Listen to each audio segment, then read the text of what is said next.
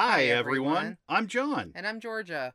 And we're here Inside your ears, to talk about the mac and cheese of movies. this is Comfort Films. Hello, everyone, and welcome to episode 54 of the Comfort Films podcast. Tonight, we are going to be talking about the Coen Brothers' 1998 film, The Big Lebowski, a personal favorite, really a great film. Um, it's been a long time since we've talked about the Coens. I mean, we talked about them in our very first episode uh, over a year ago now. We talked about Raising Arizona. I can't believe it. It's been over a year. Yeah, it's surprising that we managed to stave them off all the way to episode 54 from episode 1 because we love a lot of their movies a lot. Oh yeah, I mean we're really big fans of the Coen brothers, and generally speaking, we tried to make it so we would always mix the movies up. I mean, we haven't always done that. For instance, I mean, you could call us a Harrison Ford podcast. yeah. And spoiler alert, next week is not going to improve that that perception at all.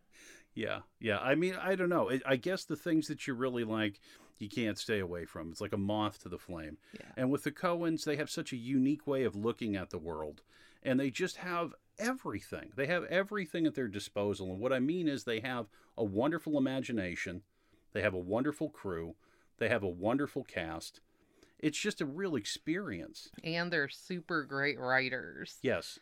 So this is our second week in our mystery series, and this movie as a mystery is kind of unique because the mystery element, I would say, is not necessarily like the main point of this movie. Not at all. Everything revolves around it, but the mystery itself kind of fizzles in the end, um, which is really funny.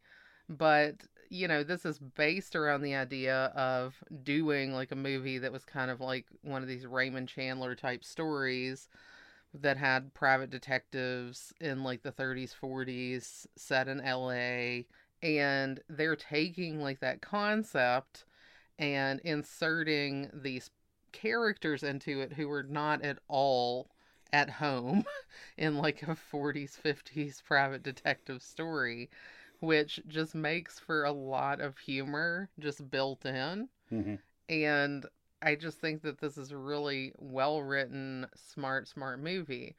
Now, I would say when I first saw this, I actually didn't realize at the outset that it was supposed to kind of be like a detective story with a non detective at the center of it.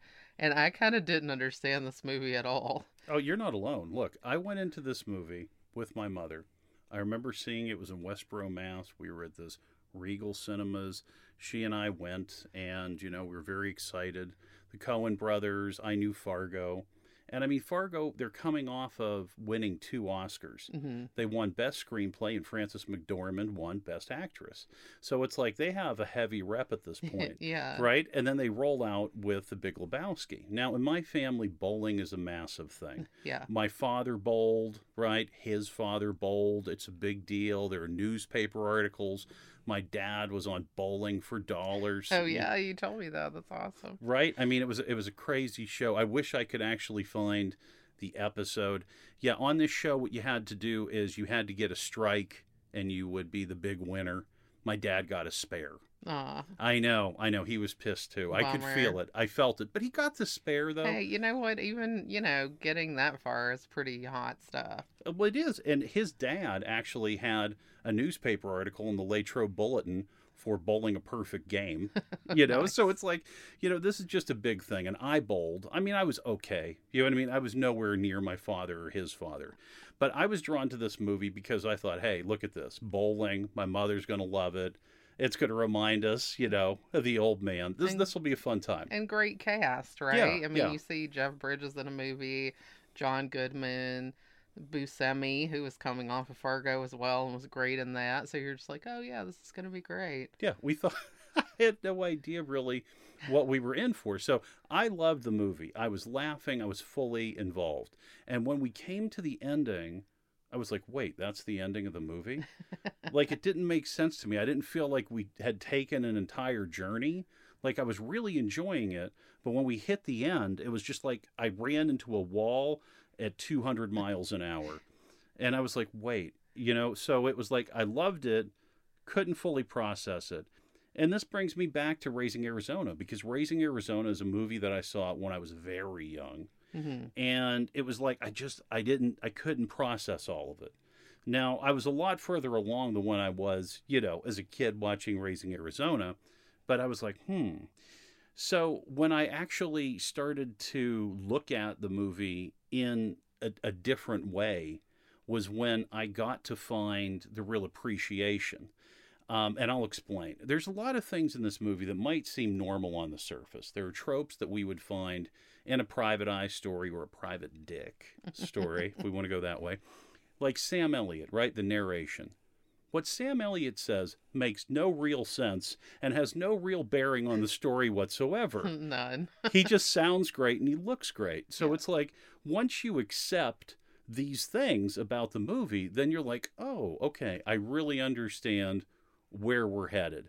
And in terms of the journey, it's like the whole thing is, I- don't know, it's episodic, which is like is, what yeah. these, what these, uh, detective stories were like as well but there there was more closure i mean again though we did have closure in this you know the mystery is solved Yeah, but the fa- eh, the mystery is solved by showing that there basically is no mystery. It was just yeah.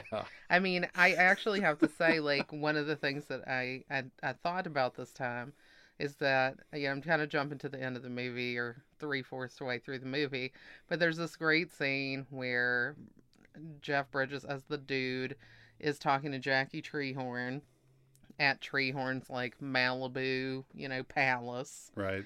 And you know they've gone through this discussion and whatever and uh he gets a treehorn gets a phone call and he's writing something down in this notepad and the dude is kind of like eyeballing him while he's writing this down and then treehorn leaves the room and jeff bridges like runs over to the notepad and like scribbles over the top of it like to try to figure out what you know profound information has been you know written down in this call and it's just a caricature of like a, a stick figure dude with a boner. A massive Massive boner. massive boner yeah. And that's kind of like the Coens did that to us. Like they you know made you think they had this intricate mystery going on but it was really just a scribble of a dude with a big boner I- and yeah. and you know that's just a metaphor for the whole thing. And i love it. Um because it is kind of like undercutting but at the same time you're still getting a good movie you know but in and in the same way that in a raymond chandler book or film the detective is going through like this episodic story and each little episode he's picking up a clue that helps him piece together the ending. Here we have the dude going through all these little episodes thinking that he's picking something up or you know thinking that he's being misled with a red herring or whatever and then at the end it's kind of just crap like nothing happened Well, yeah, it, it's exactly like the Shakespeare quote. like the tomorrow and tomorrow and tomorrow speech from Macbeth. Yes, yeah, that's exactly it. And then the Coens later did Macbeth, yeah. Right? Uh, the line is, "It is a tale told by an idiot, full of sound and fury, signifying nothing." Yeah, and I mean that perfectly sums this up. Everyone calls the dude a loser, right? Throughout the entire thing, so we could say he's a fool, but he is intelligent. He says from the beginning that he thinks that there is no mystery. You know, Yeah. he says that he thinks this is just a scam. So I mean, he's able to to have that. And we also have, of course, you know, Donnie, right, who barely gets to talk Yeah. in this piece. You know, he just kind of gets shit on the whole I'm the time. walrus. Yeah.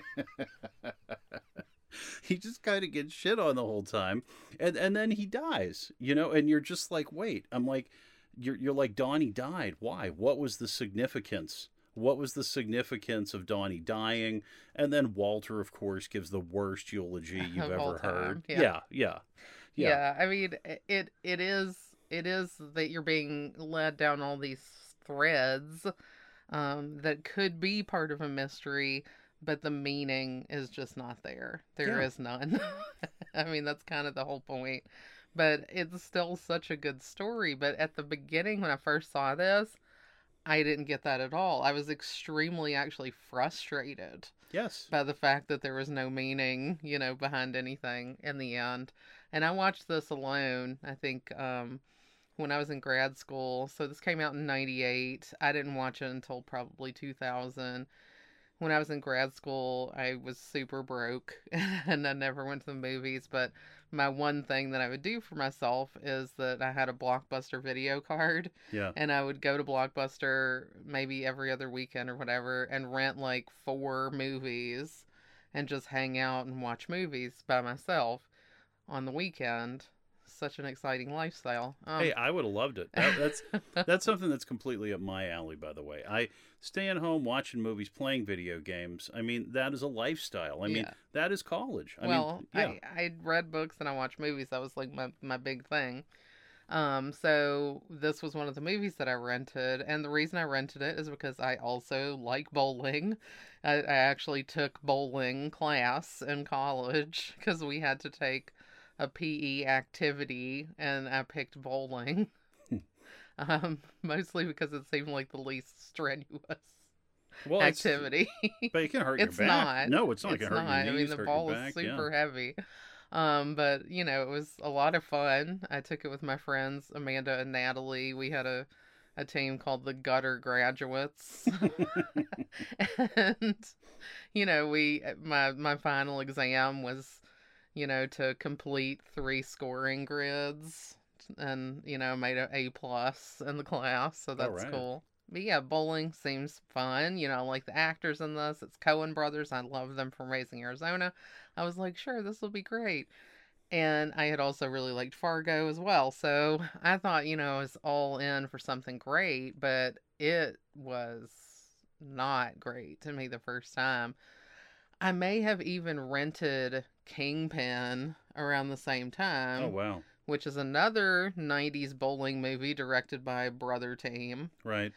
Um, also, well, that movie I've rewatched and not changed my opinion, initial opinion of. Um, it's kind of terrible, but it is a Farrelly Brothers movie, so that's kind of what I should have been expecting with from the get go on that. But uh, subsequently, you and I started dating, which, by the way, we've been dating for 21 years now. Wow. Well, not dating, but we've been together Oh, for yeah. 21 got married, right? now. we did that. Yeah, somewhere in there we got married, but okay. uh, you know, yeah, I, after I had seen this by myself, you and I ended up watching it together and we I think through talking about it started to understand it more and enjoy it more.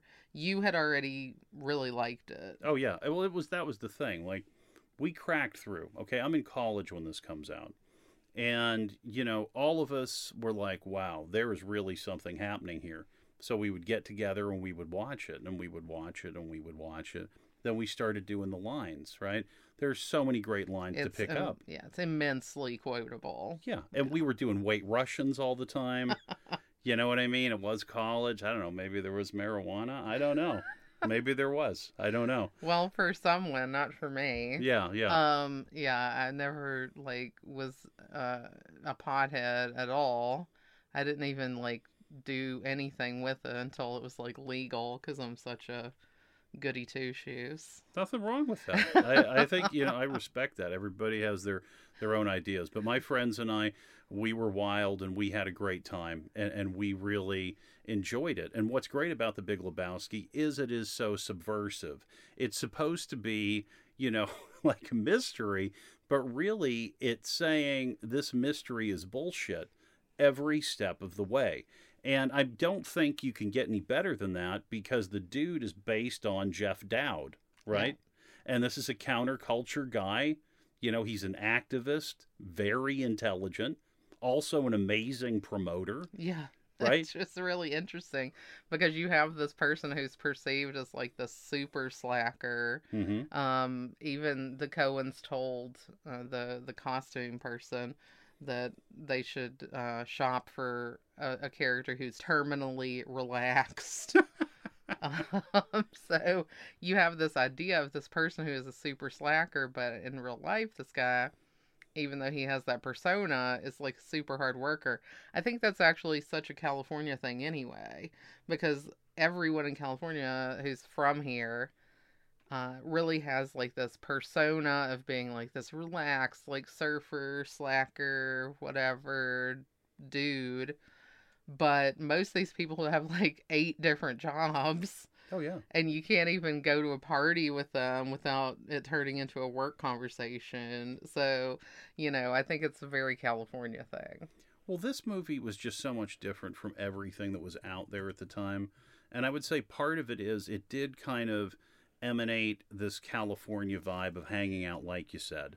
And this was long before we moved out here, and I knew the reality of once you're out here, you have, you know, 16 different jobs. yeah. You're working all the time.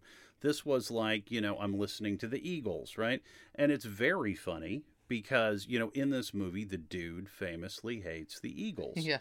And the Eagles were, you know, kind of the symbol of, of this laid back, chill atmosphere out here. Mm-hmm. And then, you know, as time went on and you learned about the inner workings of the band and there was a lot going on, it wasn't laid back. It was no. a very hard, heavy, you know, kind of experience. And in 1998, when this came out, I mean, let's talk about, you know, what were the big movies in 1998? Titanic, right? We had that. Which had actually come out in 1997, but was still going mega strong. well into 1998. Big time. We had There's Something About Mary, Farrelly Brothers. Mm-hmm. We had Fear and Loathing in Las Vegas. You know, that came out a few months after this, I think. You know, so it's like all these movies were kind of like, you know, just really different. In the 90s, I felt like we had a lot of movies that were very hard. You know, even if it was funny, it, it was hard. Like, you know, yeah. we had The Faculty, I would say that was you know mostly fun i love it you know that's that's a whole other story well la confidential would have been around this time as well i guess it, that that sounds right i mean this is around the time of Requiem for a Dream, I think, was a couple Ooh. years out still. Yeah, I know. That's but I mean, one. or maybe it was around then. But the the movies, generally speaking, were hard. You know, we had Armageddon, right? Armageddon was big, but again, spoiler alert: Armageddon, people die. You know what I mean? People sacrifice themselves. It wasn't just like you know a good time at the movies. There was always something that was very weighted that we would that we would see in these movies. And with the Big Lebowski, it felt like, okay, so we're going into a movie where people don't work, get high, and bowl. You know, I know that Walter works, he owns a security company, but we follow the story through the dude who yeah. most certainly does not work. Well, and we don't, yeah, we have no idea where he gets his money from. He's like writing a check for a, a carton of half and half at yeah, the beginning. I love that. So he's bound to have some sort of money somewhere, but it's a post dated check too. And then he hasn't paid his rent because this poor landlord's coming over and telling him it's the 10th. He's writing the check for the 11th. Like, he's just, he's a bit of a mess, that uh, dude. What the landlord really wants is he wants him to see his show. Yeah. The the wonderful, you know, dance show, the, the performance art that he does. And that's played it. by this guy, Jack Kehler, if I'm saying that correctly. It's K E H L E R. He's actually from Philadelphia, Pennsylvania. He actually died this year. Oh, that's you know, a few bad. months ago. Yeah, huge character actor. I loved him in this because his like his dance art piece was unbelievable. Oh yeah, it's hilarious. And I like that Walter shows up to it in a suit. Yeah, you know, it's like he's a proud dad. And there's just you know? one other guy in the back of the audience. yeah. And then just Walter, the dude, and Donnie are there. So good. So the dude, Walter, and Donnie are pretty odd as this team up, right? Sure. It's not just me. I mean, hmm. like, you have Donnie who, you know, isn't allowed to get a word in edgewise. I feel really sorry for anyone named Donnie after this movie came out because I'm sure that they've been told shut the fuck up, you're out of your element, like to the are ready to just change their name. Back to this movie being super quotable, like you can't stop yourself from saying like every line in this. No, you can't stop um, yourself. And in fact, you have a story about uh, an interesting time when you used one of these lines. oh yeah. I was doing background work on this Coen Brothers movie, Hail Caesar, and we were at the Los Angeles Theater in downtown Los Angeles. It's this old theater, very pretty. And so I was background, and we happened to be walking by Joel Coen, And I was like, oh, why not? So, as you know, I'm in this this file of people walking by Joel Coen in the back of the Los Angeles theater. I stop for a second in front of him and I say, "I can get you a toe." and he kind of smiled and I moved on and you know I felt good that I got to like deploy the line to the author you know Yeah. just to show that respect Well, and you do have like a, a, a softened look of Walter in real life. Yeah. You know, you're like a big guy with, you know, the little facial hair, although you probably didn't have it at that point for Hail Caesar. no I didn't Um, but yeah, you kind of have a Walter kind of a, a look. So I thought that was great that you got to do a Walter line to a Coen brother. that was pretty good I mean I the other one I had was uh I was doing uh extra work in Boston many years ago it was for the movie R.I.P.D. and Jeff Bridges is in that movie and he just eats you know with the rest of the crew. So we were eating in like this bar or this restaurant whatever you know that was shut down for production. And you know Jeff Bridges walked by me and I actually had my headphones on. My jaw just dropped and I said far out you know? And he was like hi. Yeah he was like this totally normal guy and I'm like da da da you know?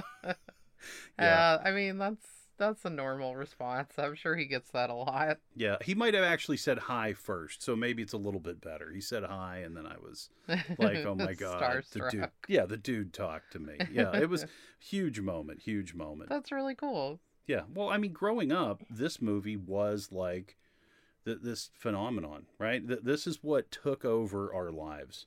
You know, I, I was saying I was in college when it came out, you know, and you were too.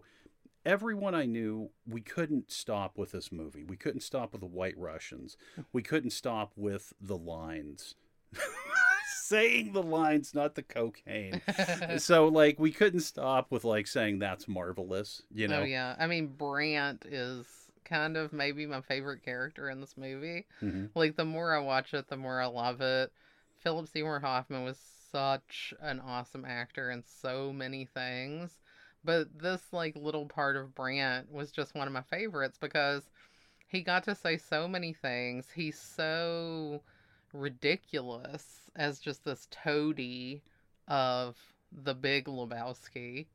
And I, I just I think he's perfect. I actually read that David Cross had auditioned for the role Oh, wow. and he, you know, then saw the movie with Hoffman and was like, "Oh yeah, no, that's that's the way that it should be done." so I think not often do you watch a movie where somebody else got a part that you wanted and be like, "Oh, well, yeah, they deserved it more than me." but he said that and I just can't even imagine anybody else doing this because his delivery is so perfect. And even just what he's doing with his face, you know, when when the big Lebowski calls the dude in to try to get him to be the bag man for this money drop, you know, the big Lebowski is so emotional and Brandt is just like standing behind him kind of pretending to be emotional, but then he just needs to snap out of it and do things. And it's like you you then see that he's not actually feeling emotional he's just playing the part you know to be sympathetic to his boss. It's it's so funny. It's perfect Well, in the scenes with the Big Lebowski and Jeff Lebowski and Brandt, it's really like he's an interpreter Yeah. between the two of them. He does repeat everything, which is funny because we've talked about, or maybe we haven't talked about yet. Jeff Lebowski repeats everything that he hears. This aggression will not stand, man. That's from Bush at the beginning of the film. yeah he does this throughout and I, I really actually never noticed that until this moment that we watched it this time that you know he will say stuff that was previously something he overheard in another scene so bush was on tv when he was buying the half and half at ralph's doing the this aggression cannot stand speech. He then says it later when he's in the meeting with Lebowski. Then he does this like a bunch of other times. An example where that really like is pushed to the limit is when he's with Maud Lebowski, when he's with Julianne Moore, right? She says like uh, something along the lines of, you know, sex can be a, a zesty, fun enterprise, you know, and and she says something, you know, like coitus, and then the dude is interested in his rug, hmm. and then she's like, "Are you interested in sex?" And then he goes, "Oh, you mean coitus?" she had literally just said that. Yeah. Like that was a very poor line reading. But my, my point is, yeah, he is repeating things that people literally just said back to the person that said them. And even certain characters will repeat a phrase that another character said when they weren't involved in it at all. So it kind of gives it almost like this weird, like dreamy quality Mhm. where it's like, wait, did I hear that person say that? Or did they hear that person say that and they're repeating it? Like it just keeps going on and on. Like one example that I have is that when the the thug guys are at the beginning peeing on the rug, Mhm. they say, "Do you see what happens, Lebowski?" to the dude, and then that's exactly like the phrasing that uh, Walter is using way later when they're trying to catch little Larry for like stealing the money. He's like, "You see what happens, Larry?" And it's just said in like the exact, it's the exact words and the exact kind of rhythm of the words. So it it just feels weird, you know? No, that that's an excellent point, and I've never thought about that. Yeah. Never thought about that. I don't know. Again, it just adds like an unreality, which I think is a big part of this because we have like those dream sequence bits, which are hilarious and awesome. Love them, love them. And those have like, you know, they lend this air of unreality as well. Um, those are happening kind of when, whenever the dude gets knocked out, which happens like far too many times um, in the movie. But you know, it it seems like the more he gets hit, the weirder things get, and that like gives you an unreality as well. Like, is he awake? Is he not? And he brings elements from what's happening in his life into these dream sequences. Right. So like the really awesome one where he is ends up in like this Busby Berkeley style kind of dance number has the bowling, it has Maud, it has him. Uh, the dude is actually wearing like the Karl Hungus outfit from the log jammin' porn movie. So like all of these different things that have been going on are kind of combined into this weird dream. Well, there's even more. At the end, when the nihilists are after him with the scissors, there is a large painting of scissors in Maud's apartment. Okay. And I just caught that on our last viewing. I never caught that before. So, yes, everything is tied together. It makes you wonder is this the author trying to figure out a story? And it's like all of these characters are actually trying to find the story themselves. Like, what, you know, what is this, right? If we have like this omniscient thing happening where everyone is repeating these same phrases, there is no way that anyone could know it. No, I mean, but then we have Sam Elliott as like the narrator, and it's like he doesn't know what's going on either, and he basically says as much.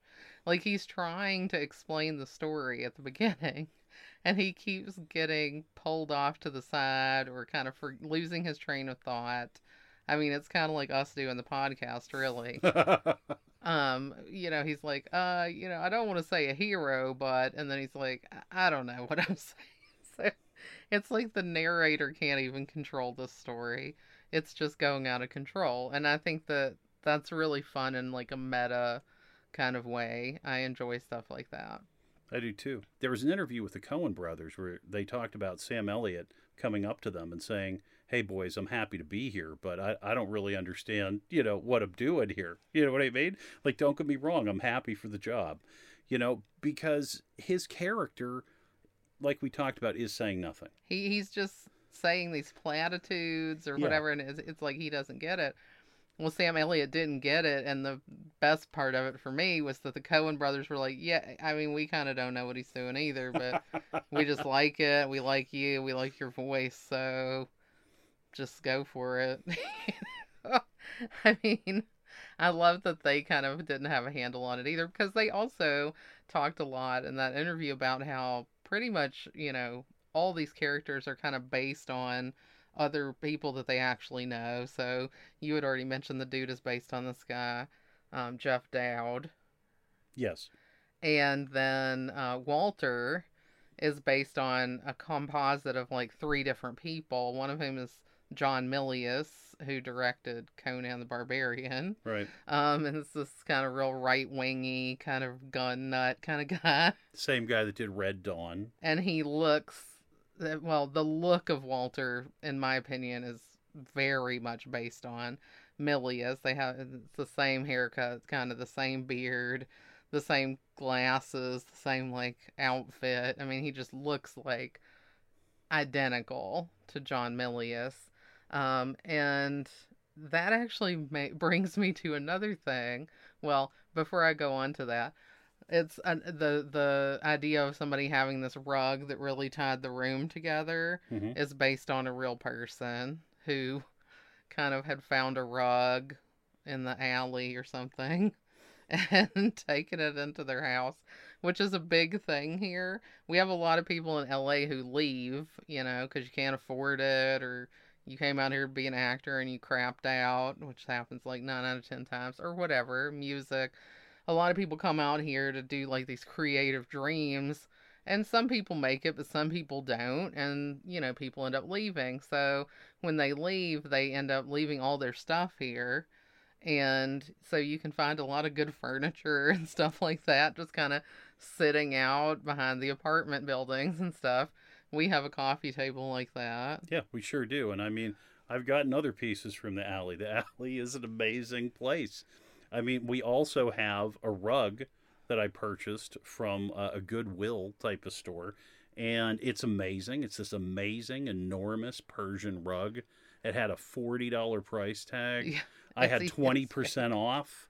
You know, like as soon as I saw it, I was like, oh wow. And I was like, I got to get this thing. And it was heavy. The thing weighs like 60, 70 pounds. It, It's pretty heavy. It's huge and it's really nice. Yeah, the, the rug's probably worth five, six hundred dollars. It's crazy, you know, how how you can find like things like that. But it must be, you know, someone passed away, somebody left. They they just wanted to get rid of it. And I had to like, you know, kind of fend people off. Yeah. Like as soon as I was like taking the rug, like someone's like, "Oh, what's that? What's that? Oh, I want that." I'm like, "No, I'm sorry. I've been here. I've been looking Somebody at the told you they were taking yeah, it. they were like trying to take it. Like I was there. I sent you a picture because I always do this. I'm a responsible shopper.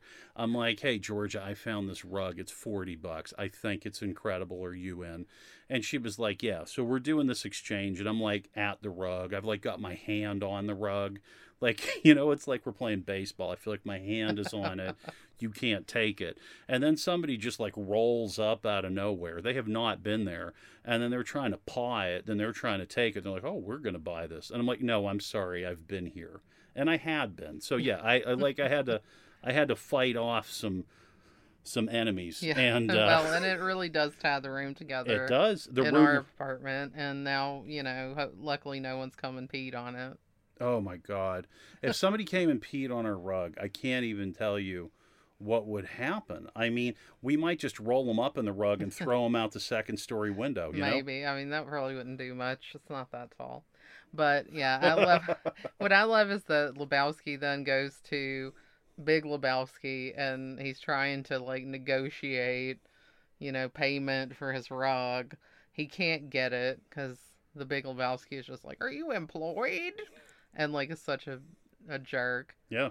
And so the dude kind of like gives up, and you're just like, oh, he just gave up. But then when he walks out, he tells Brandt, yeah, he told me I could just take any rug in the place. I love that. so he ends up taking this much nicer rug and leaving with it, but then that gets taken back. I mean, the whole thing with the rug back and forth is very funny throughout the movie. They said that the Coen brothers said they got a note from Joel Silver, which was that the dude should get his rug back or get a rug at the end of the film. And they said no, no. But they said now that it's, you know, later, time has passed, they're like, yeah, we kind of wish, you know, we did that. I mean, because it is, it is the journey of this rug. That's what sets everything in motion. Yeah, I guess that would have given too much meaning to the film, though. Yeah, that's true. I mean, the fact that just nothing happens. Yeah, you, and you then it just ends. It it does just end, and it really is summed up with that Jackie Treehorn, you know, etching that the dude does. Just like you said, that's really all it is. It's like you think you have this big clue. You have a guy with a big boner. you, know, you have nothing. nothing. You have dick, literally. Yeah. Yeah, and he's That's a private right. dick, a shamus. You know, he's oh, a yeah. shamus. the Jon Polito character comes in and is like, I'm a fellow shamus. and, you know, that's like this word for private detective from these old movies. And I thought it was really funny. Because, uh, again, it's like you think there's this big thing, like, j- like the dude goes out, he sees like this little beetle car that's been following him he goes over, you know, and it's just another private detective that's, you know, just been following him because he thinks like he can kind of piggyback off of his investigation to find Bunny for the Knutsens, her parents. And and he's like, oh, I really like what you're, I really like what you've been doing. you know, I like your style or whatever. And that's like the second time that somebody's talking about liking his style later when Sam Elliott says it to him too. I didn't even think about the fact that both of those guys say it to him. Yeah, it's like I don't know if that's the exact verbiage, but that's what Polito is kind of saying. He's like, I like how you do what you do, man you know and and the dude is like what are you talking about? No you i'm pretty sure you're right. I'm pretty sure jon polito does say i like your style because he says you're putting one side against another. You're in bed with everybody. It's uh, beautiful stuff. So i wanted to circle back to what we were talking about with uh, walter being like based kind of on john milius. Oh yeah. Because i don't think we were done with that. Well there's so much. I mean you know, we see Walter Sobchak and he is always angry. He's always talking about war, right? Yeah. John Milius wrote Apocalypse Now. And when he wrote Apocalypse Now, he kept a loaded gun on his desk just to make sure he could, like, feel the danger. You know, John Milius is also like a surfing enthusiast. So it's interesting because that's completely different hmm. from someone that's very interested in war and war strategies and approaches his films like he's a general. this guy has a lot of contradictions. And bringing all that over into Walter is incredible. And, and like you said, the appearance, the look, the similarity between John Goodman and John Milius with what they did. I mean, that's great work. Yeah, it really is. Well, I didn't actually know about those different sides of John Milius, but that kind of makes it make more sense to me because one of the questions that I actually had this time was that I was thinking about like why Walter and uh, the dude are friends because they come across very different. You know, I mean, yeah. Walter is very like right wingy, carries a handgun, pulls it on poor Smokey. Oh, Smokey! You know, in the middle of the line, in the middle of the game for crossing the line. I have to say, like that when he's like yelling "Market Zero, dude," is probably one of the the things that I say the most. Yeah. Like whenever I think something sucks, I say "Market Zero, dude." Like in real life, all the time. Um, but yeah, and then you have the dude who's like this real counterculture, like almost anarchist type of guy. Mm-hmm. Certainly like rebellious. He doesn't you know, conform to society standards at all.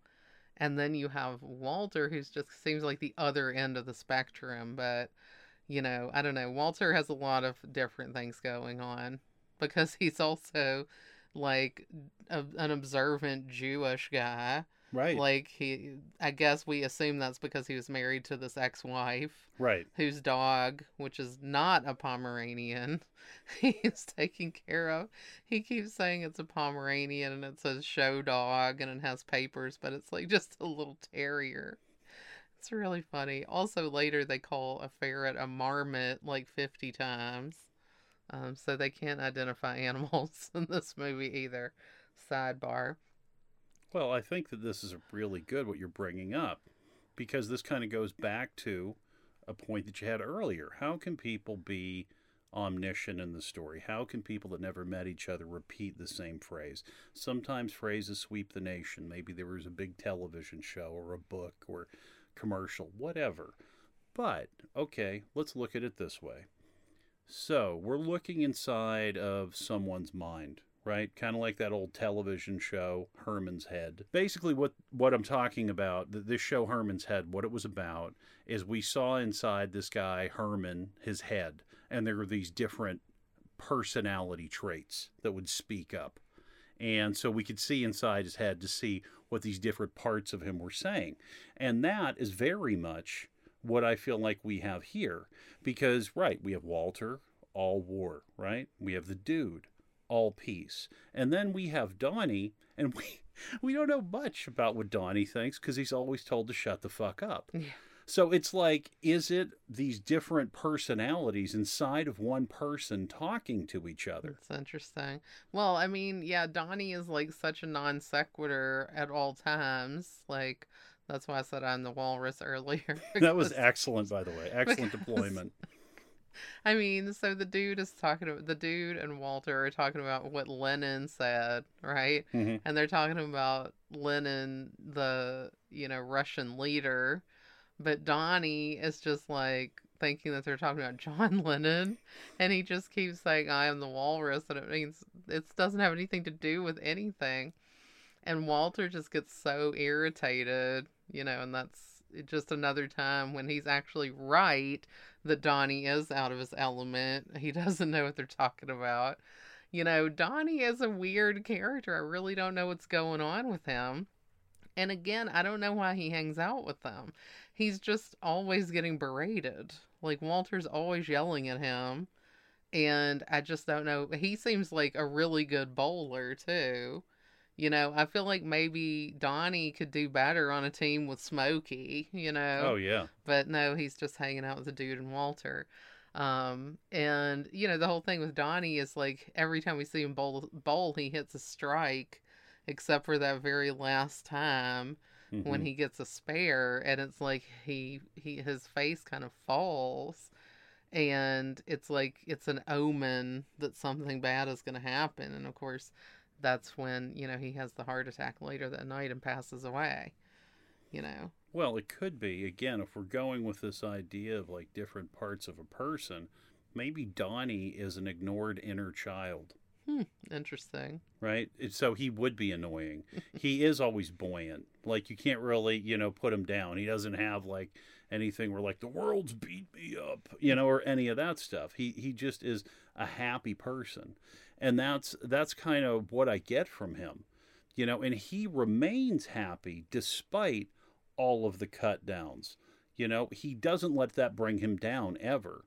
And I feel that it must be something if like we're looking at it as a normal friend group, it must be something where there is friendship, but this is just how these people are.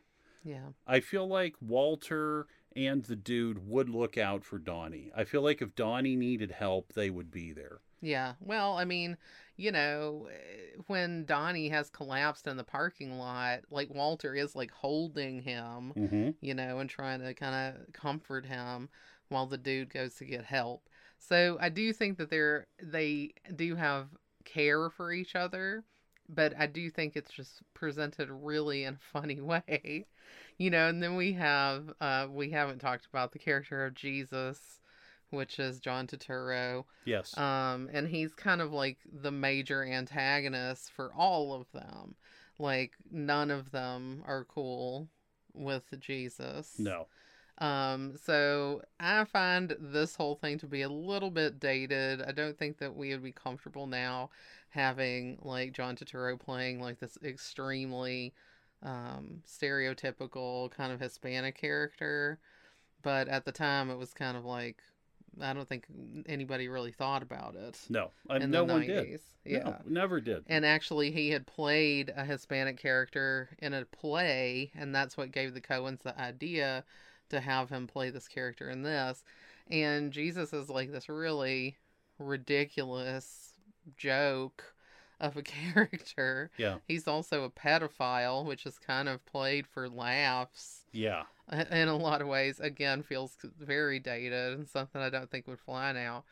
But uh, he did a lot with like that really small part, and I think that he kind of is super memorable. But I also like all the things they did around that, like the song that's playing when he's doing, you know, his strike and then his dance and shining up the balls, which Shining is ridiculous. Yeah. That was like a thing that Turturro came up with, Mm, right? Did- yeah. We saw an interview about that. Um, and, you know, it's playing like this kind of uh, Spanish music version of Hotel California by the Eagles in the background. So, you know, we find out later that the dude hates the Eagles Mhm. and the soundtrack of the Jesus character is the Eagles Hotel California. So I thought that was really funny. You know, I never put that together. I Thank you. Just thought of it today. Wow. Um but yeah, we have really enjoyed Liam. Liam is so good. Liam, like with the pointing, Liam doesn't talk, but Liam's great. That close up of his belly. when he's dancing. Yeah, Liam is is Jesus's rolling partner in the bowling league. Um, yeah, this bowling league, I could have had the movie just be about that because all the characters in the bowling alley are hilarious. I love Smokey. I've got actually some really good info on Smokey, but Drop before- it on me. I will, I will, but I, I want to finish up with Jesus. Okay. I would say the biggest line when we were in college was, "Liam and me are gonna fuck you up." yeah, Dios mio, man, Liam and me. Well, and then we made it. We like, we're like, well, how do we say this in public? And so what we did is we just changed it to Liam and me. So like, you know, if like we meant the line, we would just say to another when we were out, Liam and me. We'd be like, oh yeah, yeah. That's really good. Yeah, well, we had all of this like shorthand for this film because there's a lot of it, again, you know, you couldn't really say. I mean, we were in college and, you know, we were wild kids. You know what I mean? We had fun. I also really appreciated the understated nature of a lot of the lines. I mean, Yeah. this is going a little off before we, we go into Smokey, but I do want to mention this about the dialogue as well. There's a lot of understated dialogue in this film, and it really appears the more you watch the film. Some automatically pops to you. But one of my favorite lines is when Jeff Lebowski is in with the big Lebowski, who's like looking into the fire and having this meaningful, you know, monologue. You know, Jeff just sneaks in the line, mind if I do a J? You know? good. Well, and that ties in wonderfully to the big sleep.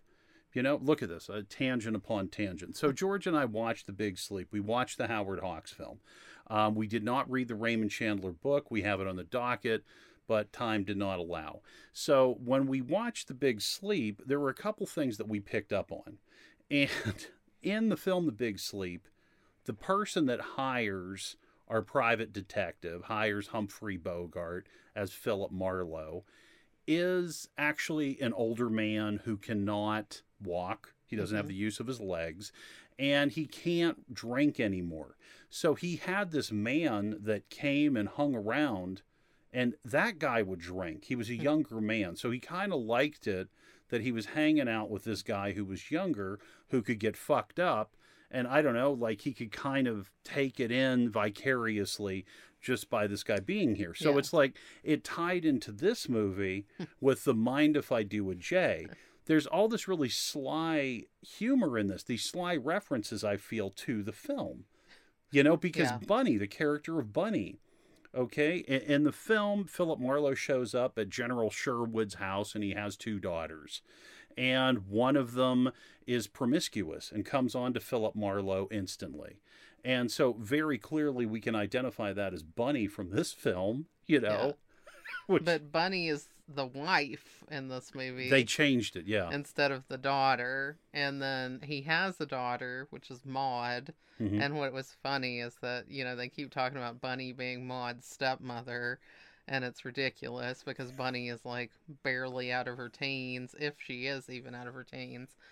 And you know, Maud is like this older, you know, woman. So it's really funny to have that her stepmom is like a child, basically. It's great. It's great. Well, and again, it's just like it's this humor that they bring in, and Lauren Bacall has a very distinctive voice. Yeah. You know, and I love listening to her talk. And Julianne Moore has like this finishing school voice. That's what they said that she went for with this. And it, it it's like again, they have elements of these characters. Yeah. Those touches are what made my last viewing of the Big Lebowski much different than it's ever been. You know, there are these two thugs that are always chasing around Marlowe the whole time. Now, they do not look like the two thugs that keep beating up Jeff Lebowski, the dude, but it's like they're the guys. You're like, oh, these are the guys. And then there is a butler in the Sherwood household. Okay, this guy, the butler in The Big Sleep has no humor. He is a mean bastard, very cold. Yeah. And so the fact that they had Philip Seymour Hoffman as Brandt be very warm, you know? it, it's just like he has, I think, all those same emotions as the other butler, but it's just like he put a happy face on. You know, he's kind of like Johnny Cab from Total Recall, you know? He's just like he's showing you, you know, like this this pleasant happy face when he doesn't really like you that much. Like he is definitely judging the dude. Mhm. He Oh, yeah. doesn't care about the Big Lebowski. He's hoping he can get some money out of the deal. Well, and he definitely has a lot of disdain for Bunny. Mhm. you know uh, and and when the dude runs into bunny at the beginning you know she's like you know terrible she's like i'll suck your cock for a hundred dollars or whatever. And then brandt is like you know and then she's like but brandt can't watch. Otherwise he has to pay you know or something to that effect. And then he's like oh that's marvelous. You know, he's just trying to stay proper Right. and have everything be proper, even though he's surrounded by completely improper people. I think I think I know what it was. I think the line is Bunny says to uh, the dude, "I'll suck your cock for a thousand dollars," but Brandt can't watch unless he pays a hundred. I think I think that's it. Yeah, but it's again you got it. But yeah, it's just I remember the dollar yeah, amount. It's ridiculous. The two of them are cra- Brandt. I mean, it just makes me want to have more Brandt and Bunny Oh yes, yes. interaction because I just want to see him anywhere with her because it's so uncomfortable. It's like cringe city, and I love it. Yeah, you don't know what's going on behind the scenes with the two of them. No, You know, I and have also no idea. No, and also when Bunny comes back to the Lebowski household at the end, she's like running around outside, and I think she might be naked. I think they're like her clothes are just like kind of thrown around. Like it, it's a quick shot, and it was like in the background outside the windows. It's not in any way what the focus is. I'm like, wow, was that what's happening? And I mean, I also, you know, this is kind of uh, a funny note. So in the Big Sleep, okay, um, we have you know General Sherwood and he has a spinal injury, so he does not have the use of his legs. Okay, but we can actually see the actor moving his legs a little bit, and then they actually had a remake of The Big Sleep. Robert Mitchum played Marlowe, and Jimmy Stewart was General Sherwood, and he could not stop moving his legs. Yeah, these are like very uncrippled people, Right. Paralyzed. I mean, I actually think that uh, David Huddleston hmm did the best job of anyone um, because I kind of bought that he could be. But I just I love the scenes with him that you were referring to, the one where the dude says, "Mind if I have a J?" Because there's a lot of really funny things going on in that scene, and I love how the dude is characterized here because he doesn't take any of this seriously. And it turns out that he shouldn't have been taking any of it seriously because it's all bullshit. Yes. Yes, Bunny is gone, but she hasn't been kidnapped. She like kidnapped herself, which is mm-hmm. what he thought, and he turned out to be right. And they're, you know, saying your life is in her hands, which he later repeats to Walter. But, you know, they don't care. They're giving him this money supposedly to to pay the ransom, but they don't really want to pay the ransom because he doesn't want Bunny back. So it's just like all of this is totally fake and so he's kind of right to have like this non-reaction where he says, "Mind if I do a J?" You know, my one of my favorite parts of that is when he reads the ransom, the ransom note like really slowly, Yeah. and then he's just like, "Oh, it's a bummer, man." It's like, okay, your wife is kidnapped. She's gonna be murdered, and it's a bummer. Like, and he says it while he's like trying to hold in a lung fall. So he's like, "It's a bummer, man." it's just super funny. And you know, then you know they're talking about what what's what makes a man yes. you know and and the dude is like yeah that and a pair of testicles you know because he just is like you know he doesn't care like the you know the big lebowski is putting on a hell of a show here and you know the dude just doesn't give a crap No. And I mean, at the very end of the film, when Walter and the dude come to face the Big Lebowski, and we have, you know, Walter saying, I've seen spinals, dude. Another, you know, Yeah. amazing line. It's really good because it calls back to these other film adaptations of The Big Sleep. So I feel like again, this is like the the audience's revenge, you know, from these other, you know, these other films. Yeah. It's like, no, we're going to prove that this guy can walk. This guy is total BS. And you know, and then Walter like goes all the way and pulls him out of the chair and he's like he could walk and then he just falls to the ground and it's pretty awful it's horrendous. It's Yeah, horrendous. it's one of the most actually terrible things that happens in the movie Yeah. Um, and I think that's really interesting to point out because there's a whole bunch of times in this where, you know, stuff that could be horrible is happening, but this is like the first time that it's actually real. And it's also kind of the first time when they have thought something was fake and it wasn't fake because they thought that things were fake this whole time and it has been fake. Yeah, like the toe. It was not Bunny's toe. Yeah. It was actually Aimee Mann who played the, the girlfriend of the nihilists. Yeah. They cut off her toe, and that's what they gave to the Big Lebowski Yeah. to prove that, you know, they didn't want any funny stuff and they wanted their money. And and yeah, we think the whole time like the first thing that the dude says about Bunny is that she kidnapped herself. Walter super latches on to that, hmm you know, but then the dude starts trying to backtrack. Well, I said I thought that, you know, and we come to find out it's true.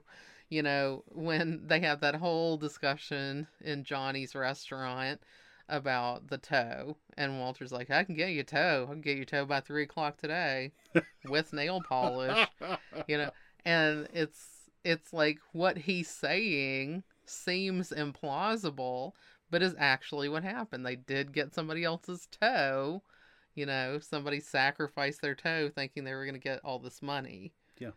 but Lebowski doesn't actually have any money. He's in this huge house and everything, but we later find out from Maud that he doesn't have money. It's all her mom's money, I think.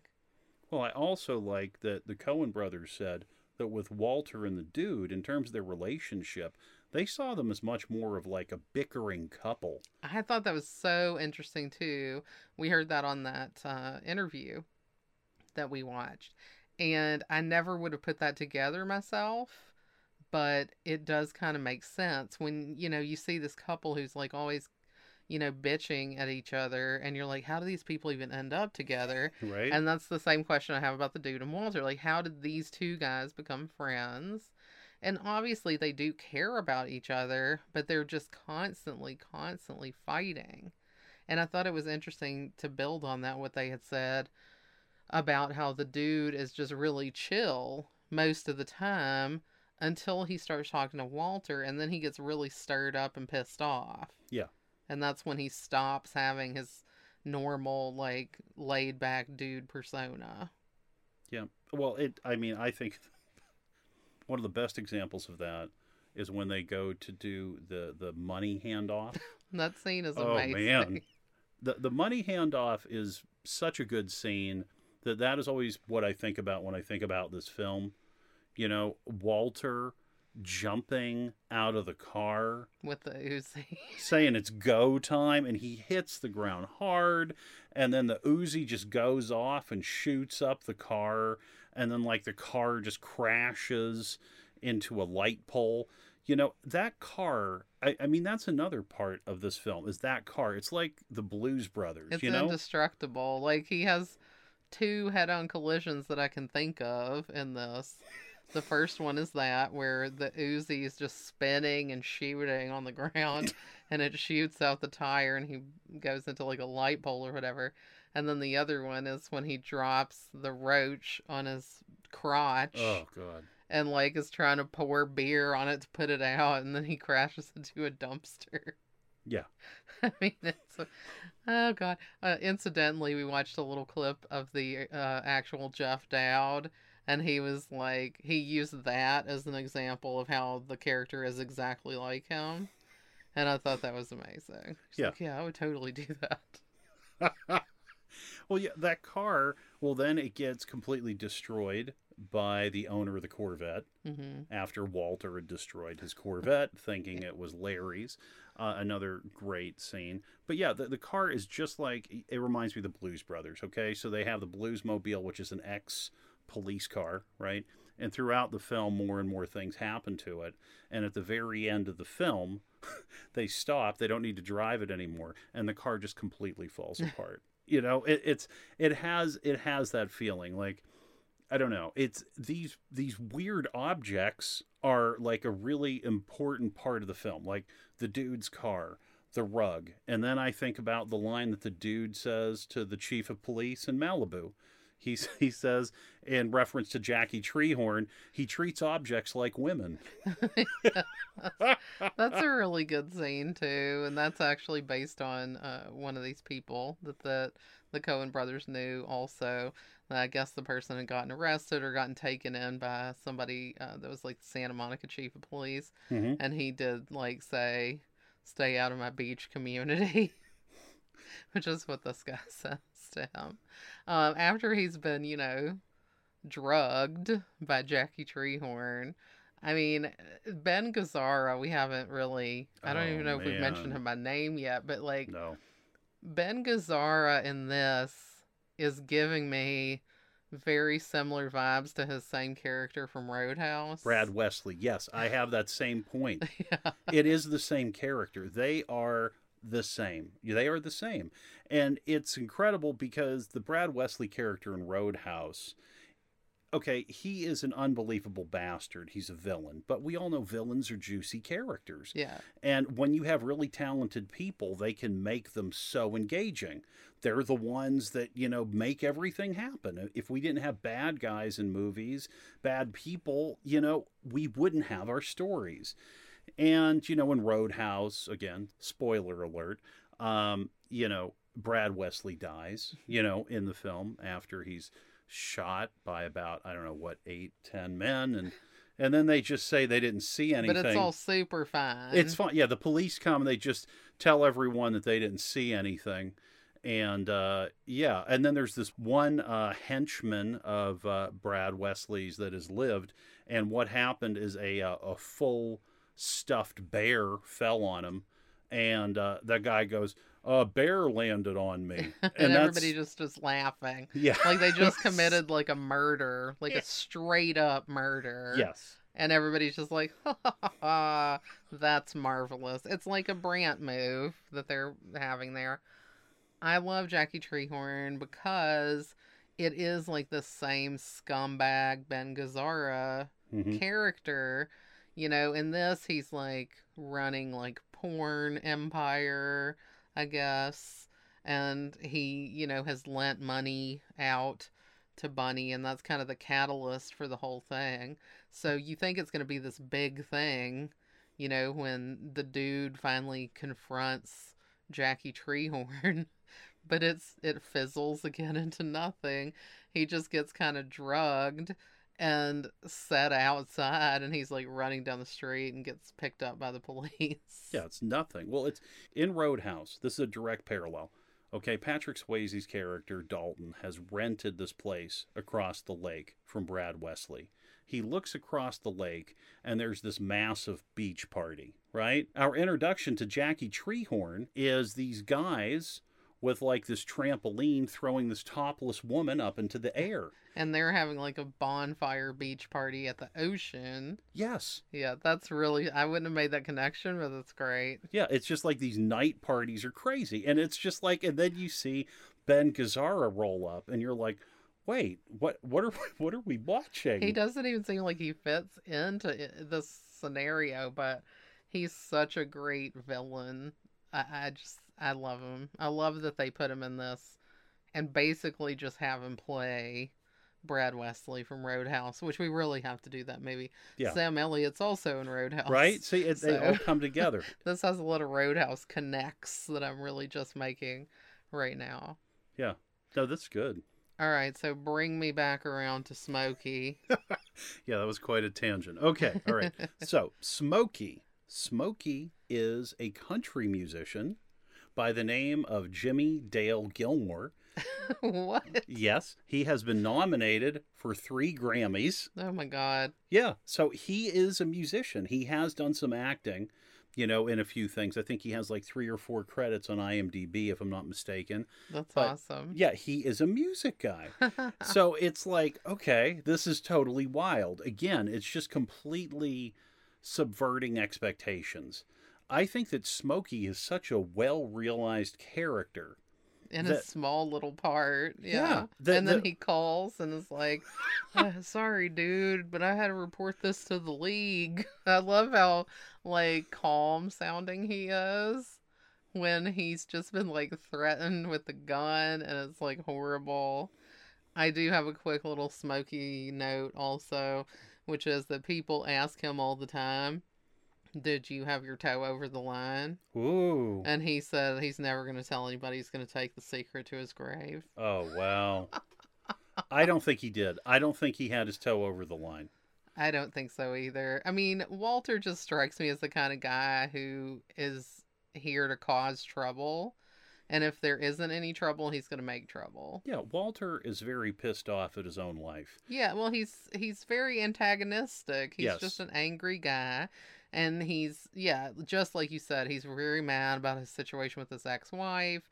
He kind of like does all this stuff for her, and he's just not a very happy person. And he's always talking about Vietnam and everything, and it's not even appropriate. like the it comes to a head when they're going to scatter Donnie's ashes, you know, and he just starts talking about Vietnam after he's like talking about Donnie being a surfer and all this stuff. And he's like, so many men of my generation have died. And then he goes into it, and and the dude just gets so pissed because he's just like, what does that have to do with anything? You know, and and then you know Walter actually feels bad Yeah. about it because he knows he's messed up. Yeah, I love that part. What's that shit about Vietnam? Why does everything have to be a goddamn travesty with you? Oh my god, they're so great. Yeah, they're they're just so much fun to watch, and I think that's really it. They're together because they're bickering, and also we saw that round table that I, I think was just from a few years ago, where they actually had Steve Buscemi, Jeff Bridges, John Goodman together. They were being interviewed on the Today Show, Yeah. and then the question was brought up: Does Walter even have a military record? And John Goodman brought up a good point, and he said, I've known a lot of people that have served in the military, and they don't really to talk about, you know, their service. And that's been my experience and yours. Same. So yeah, it's- we've talked like- about that before. So I thought that was a pretty good point. Like, you know, I think that Goodman's kind of Goodman had said he had kind of come to the conclusion that if he was in the army, he was like, you know, carrying supplies or something, not like actually seeing any action, but kind of just making it seem like bigger than it was. Yeah, yeah. It was. I, I mean, again, it's just like there's so many things that we can look at with each and every character. There's no character in this that doesn't have some story, like the nihilists. The Nihilists have a band like Kraftwerk. Oh yeah, like Right? Autobahn. Right. It's just like, what? Autobahn. You know, so it's like you have their story, you know, and these guys just want some money and they think they found a way to do it. They're not very threatening. You know, it's like the guy has the, the cricket mallet. He just smashes the answering machine. Well, they're dressed ridiculously. Yeah. Um, on the cover of their album and in the dream sequence and in real life. I mean, they look like the Mike Myers Dieter character from Saturday Night Live. Sure. Nobody's gonna understand that reference. that's very old, but I remember. um, I'm old too. I remember. Yeah. but you know, I love though that there's like a musical element there because the music in this movie is so good too. the music okay the music changed me musically now i liked bob dylan the man in me is my favorite bob dylan song Wow. this song is this movie to me if they did not have this song in this movie i don't know that i would have been as instantly attracted to it there is something about the two of these things that go perfectly together. Now, I don't know all the lyrics. I'll know a few words here and there and I'll mumble, but I really enjoy musically how it sounds. It has that rolling California feeling that you would expect, But also that country element Yes. in the background, which is like the Eagles. just like the Eagles. even yes. if you hate them, they have like that country tinged rock thing going on. Yeah, that and that's that's what I found. Like, so it's like we have Bob Dylan doing the, this kind of country thing at this point, you know, and, and it's kind of a different vibe. I didn't even know what record it was from. I had to look it up. So I mean, we have that, which kicks it off, right? And the other songs I'm going to talk about out of order, but each and every one, I was like, oh wow, okay, so Captain Beefheart and his Magic Band, like. I didn't know. I didn't know anything about Captain Beefheart and his magic band before this. Her eyes are a blue million miles. Love it. Love it. Do do do do do do. You know, like I will all like such a good groove, such a good hook. It's a, yeah, it's a good song. I didn't know anything about that either. Right? Yeah. For me, the biggest one though, oh, sorry, I'm gonna go out of order, is the Kenny Rogers in the first edition. Mm-hmm. I just dropped in to see what condition my condition was in. That song kicks so much ass. Yeah. And I was like, Kenny Rogers? Are you kidding me? Right? I had no idea that's who that was. Yeah, Kenny Rogers kicked ass. Yeah, I knew him as like, you know, country music guy with gray beard in the 80s, you know, doing duets with Dolly Parton and stuff. Like, this is somebody my grandmother would listen to, you know. The gambler. Yeah, Right. and and then we have like this totally awesome song. I don't even know how what kind of music I would categorize that as, but it doesn't really feel country. It, it kind of it feels like a kind of funky rock song in a way, I guess. Well, Kenny Rogers actually went that way first, hmm and then he came over to this country situation. Yeah, and I did not know that. I and did so not either. Hearing the song, like, kind of was like, what, what, what? You know, so I love that they brought that in, and it fits perfectly into that dream sequence. Um, because, and you also have, you know, Jeff Bridges doing this dancing Oh yeah. to it, which is absolutely hilarious. Well, that song, I knew the song before the movie. And I, you know, I would hear it on the radio and I'd get excited. Because again, this is back in the day where you would just be like eagerly waiting at the radio, like, make my dream come true, play my song, please. And um, when I saw this at the theater, and, you know, it was a dream sequence to begin with, I felt like my prayers had been answered. I was like, oh my God, they put this super kick ass song in this movie, in this sequence. This is perfect.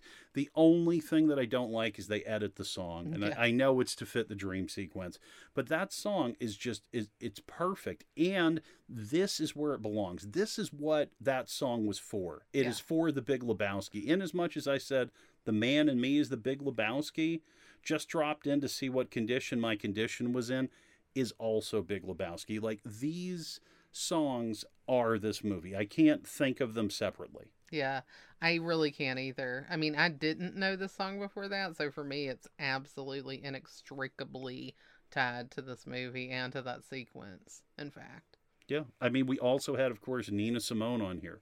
Nina Simone, I was familiar with at this point, but I didn't have like a Nina Simone library. I didn't even have a Nina Simone cassette record, Yeah.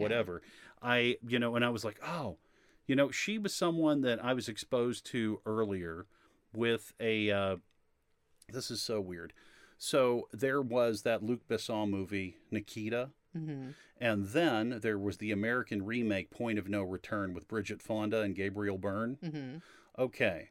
In the remake, she really likes Nina Simone. And so that was how I got exposed to Nina Simone. So that was years earlier. So I was like, oh, I like Nina Simone.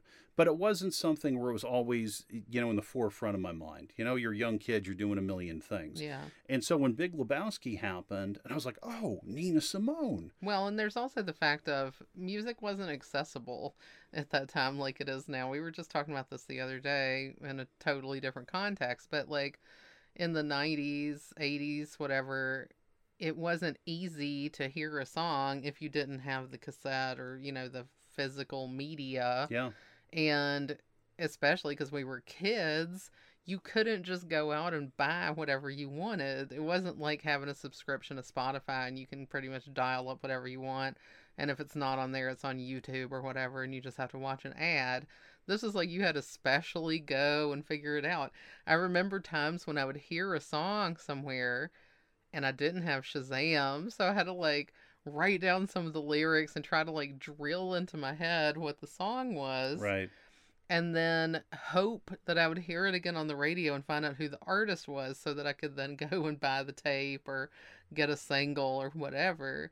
It was a lot more difficult to hunt down music. So when you would get a soundtrack like this that had like all these kick ass songs on it in one spot, Yeah. it was really exciting because then you could go and just get that instead of buying like, you know, 10 albums with 10 different songs you were looking for.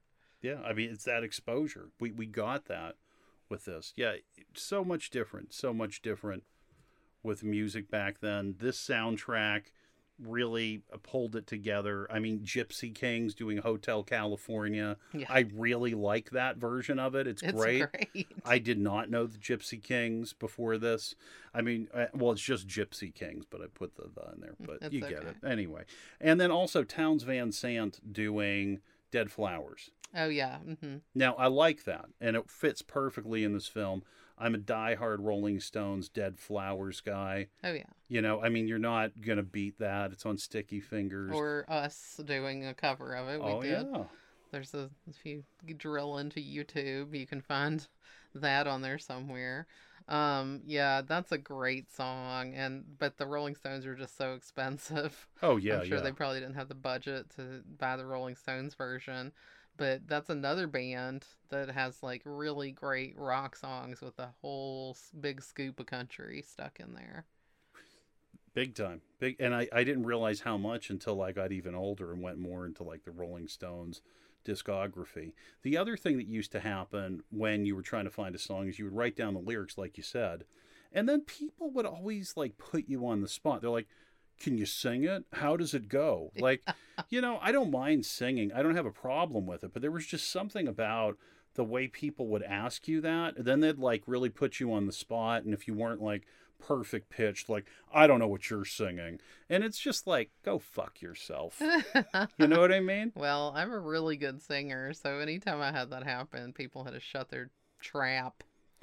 I'm happy for you with that. I and I'm glad. I didn't have that. Like my voice is good, but I sometimes like if I didn't know the words and I couldn't remember everything, it was kind of like a radio station trying to come in. So I can understand that. But I felt like they were just waiting to say. I'm like, at my- Yeah, I don't know. I don't know what you're saying. I don't They know. probably were. They They're just were. being hard-ons. yeah, they were and being people don't do that as much to girls, so I had that going for me as well. But also, I'm definitely the kind of person that just lives for being put on the spot like that. Hmm. Because when somebody does that to me and I can just shove it right where the sun don't shine, it's kind of my favorite thing in the world. I know I'm a terrible person, but the Schadenfreude is enough to like keep me nourished for many, many moons. I love you, and I love that about you. I think that's fantastic. So let's talk about some edited lines for television. that's that's a good one because I didn't know about this. So this was something that you told me because by the time I saw this, I really didn't have TV.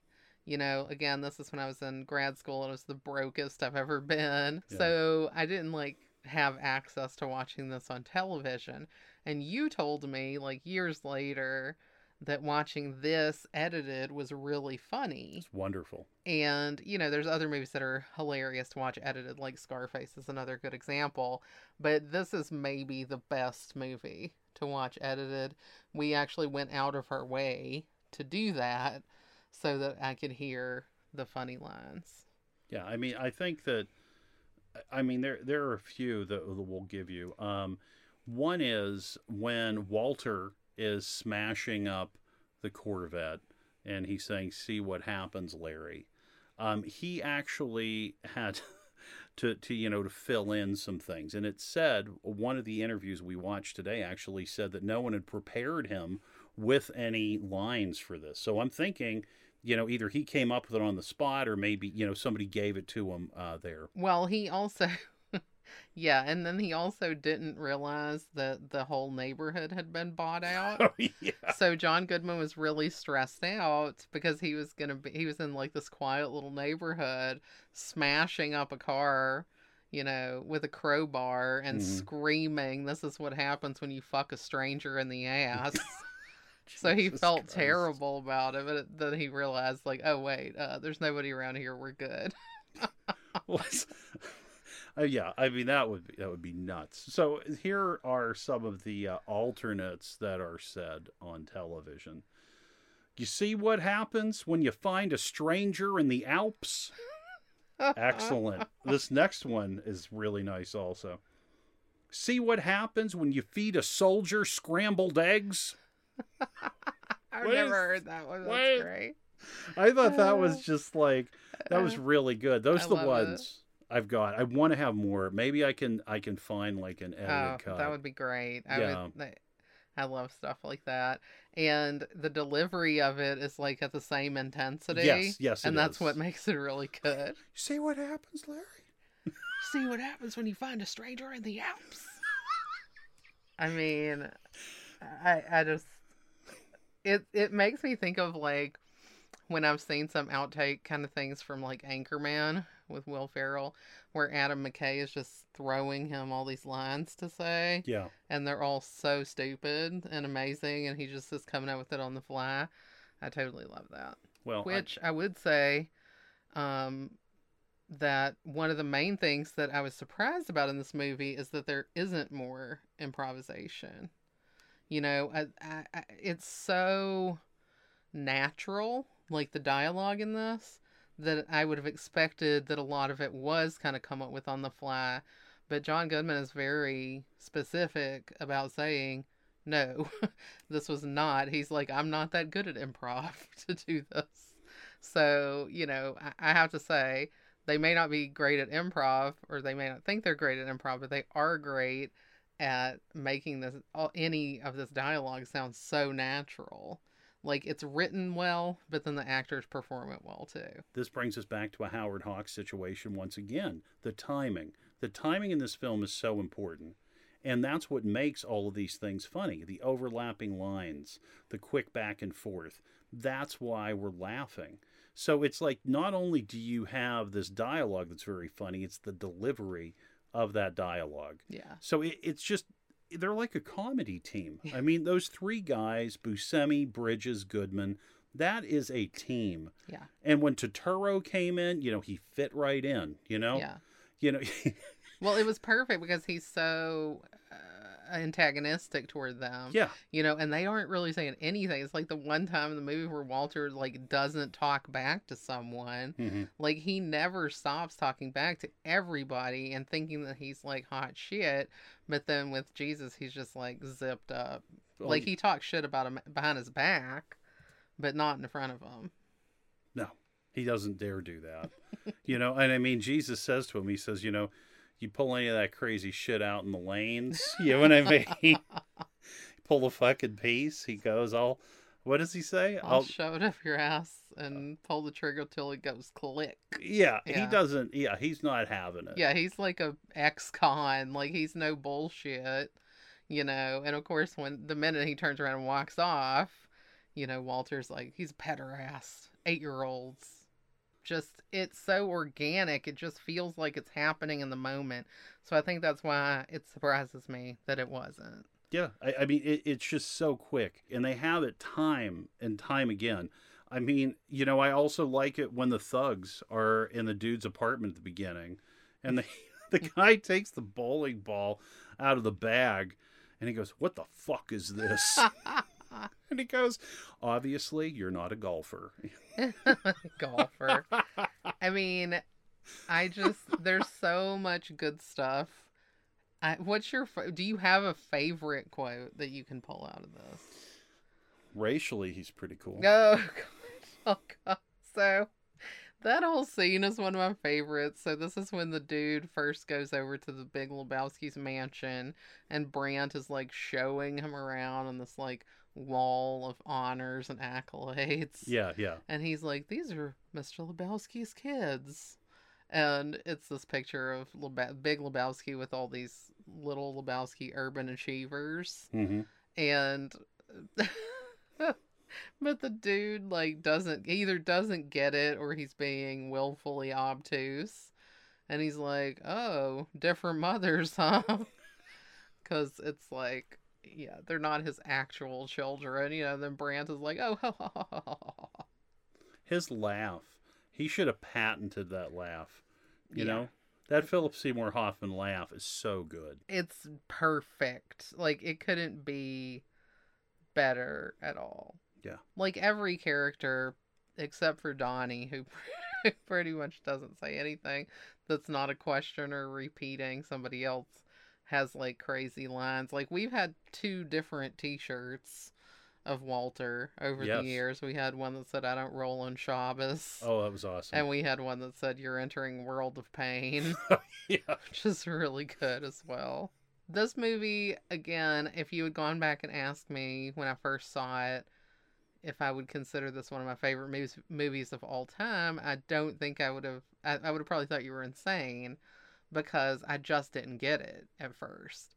And over repeated viewings and just being more like open to what the movie could be, I have just come to really enjoy it because it's really something that the Coen brothers do really well. Because, you know, it kind of makes me think of Oh Brother, Where Art Thou? They have, you know, in that movie, which I'm sure we probably will do at some time after we do another 50 episodes and have a buffer um, between Coen brothers movies. Um, they took the Odyssey, you know, which is an extremely well known story, and they like adapted it to a very different time and place and set of people. And I feel like that's what they're doing here exactly. They took, you know, these Raymond Chandler, you know, shamus stories Yeah, yeah. and adapted it to you know 90s southern california with these people who are totally different than the the people of the chandler stories so i think that they're really smart with that and they come up with a lot of really funny ways to play with it and then they put together an awesome cast an awesome soundtrack uh, we have one glaringly obvious omission that we haven't discussed. Roger Deakins. Exactly. Yes, I'm We're back right with him. Like we gotta page. talk Roger Deakins.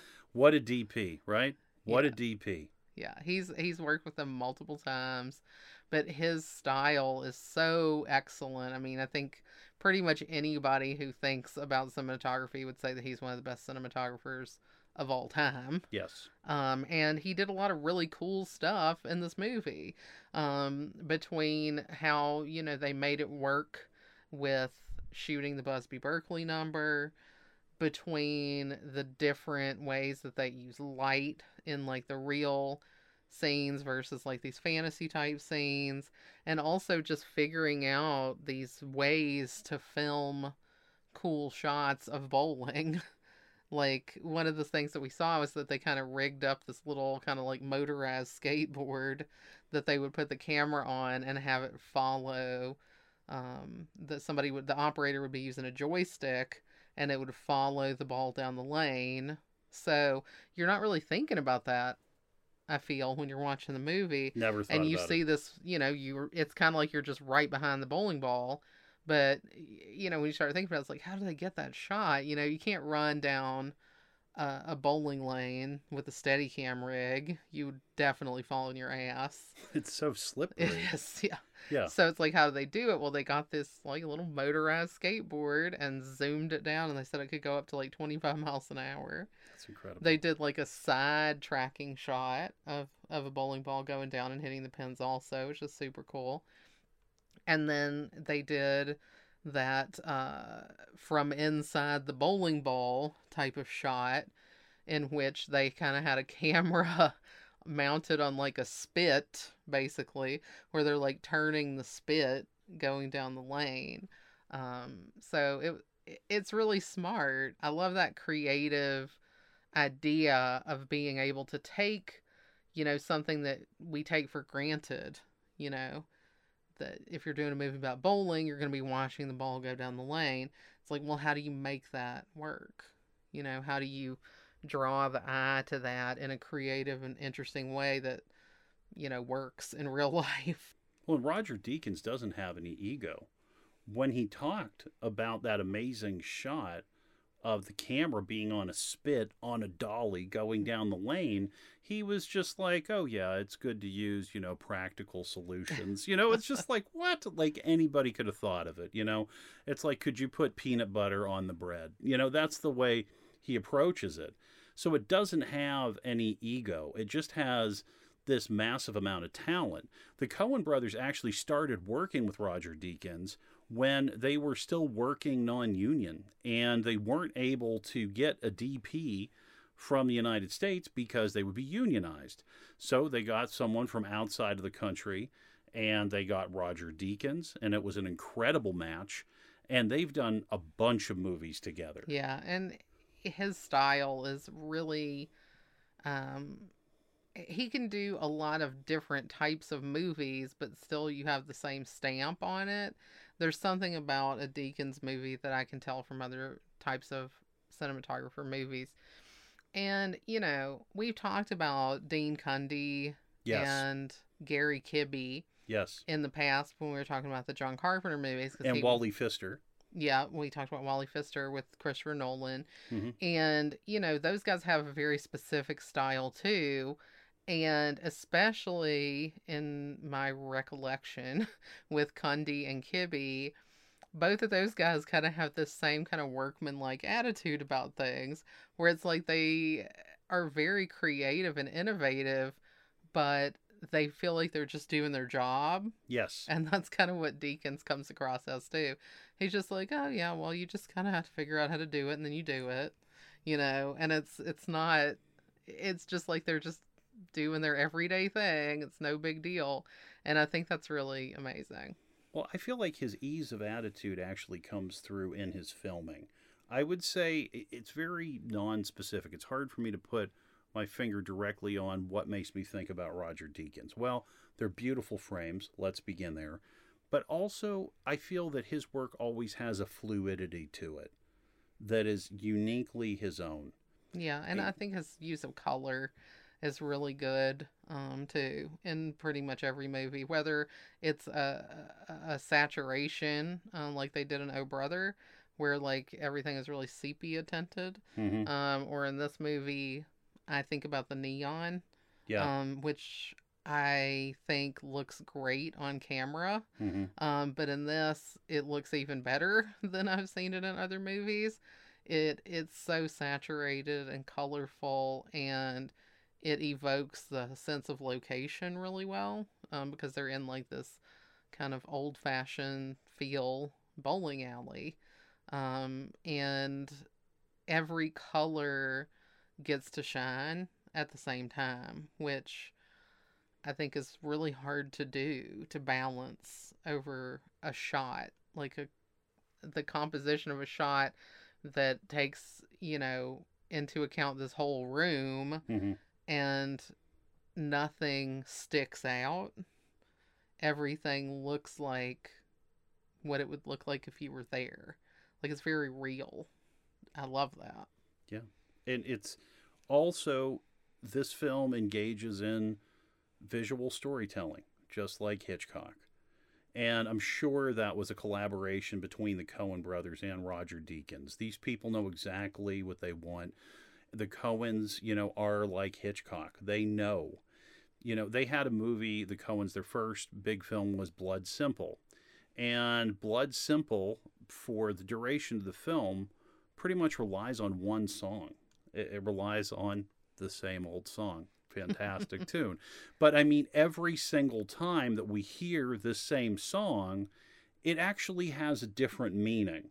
And again, this actually lines up with the lyrics of Same Old Song. yeah, so, it's a different meaning. yeah, it's the same old song, but a really different funny. meaning since you've been gone. Yeah, and it's just like, I, we could go through the whole song. Anyway, No, but they do definitely have the visual storytelling and they also write, you know, their own screenplay. And something I read uh, that I thought was interesting is that Jeff Bridges was talking to John Goodman when they, you know, got in the script and they were getting prepared to do the movie. And he was saying, okay, so when, you know, do you think we'll get rewrites? Because he's used to the normal thing of getting rewrites up until, you know, the second that you're filming the scene. And Goodman was just like, yeah, they don't do rewrites. like they are pretty decisive, you know, once they make a decision, like, okay, this is the script, that's the script. They're not gonna change it. They're not gonna change course. And I think that's something that's pretty unique. Um, and it goes back to what you were saying. They do know exactly what they want. They know exactly how they want it to sound. They know exactly how they want it to look. You know, they pick people who can achieve that and also uh, embellish that without changing it.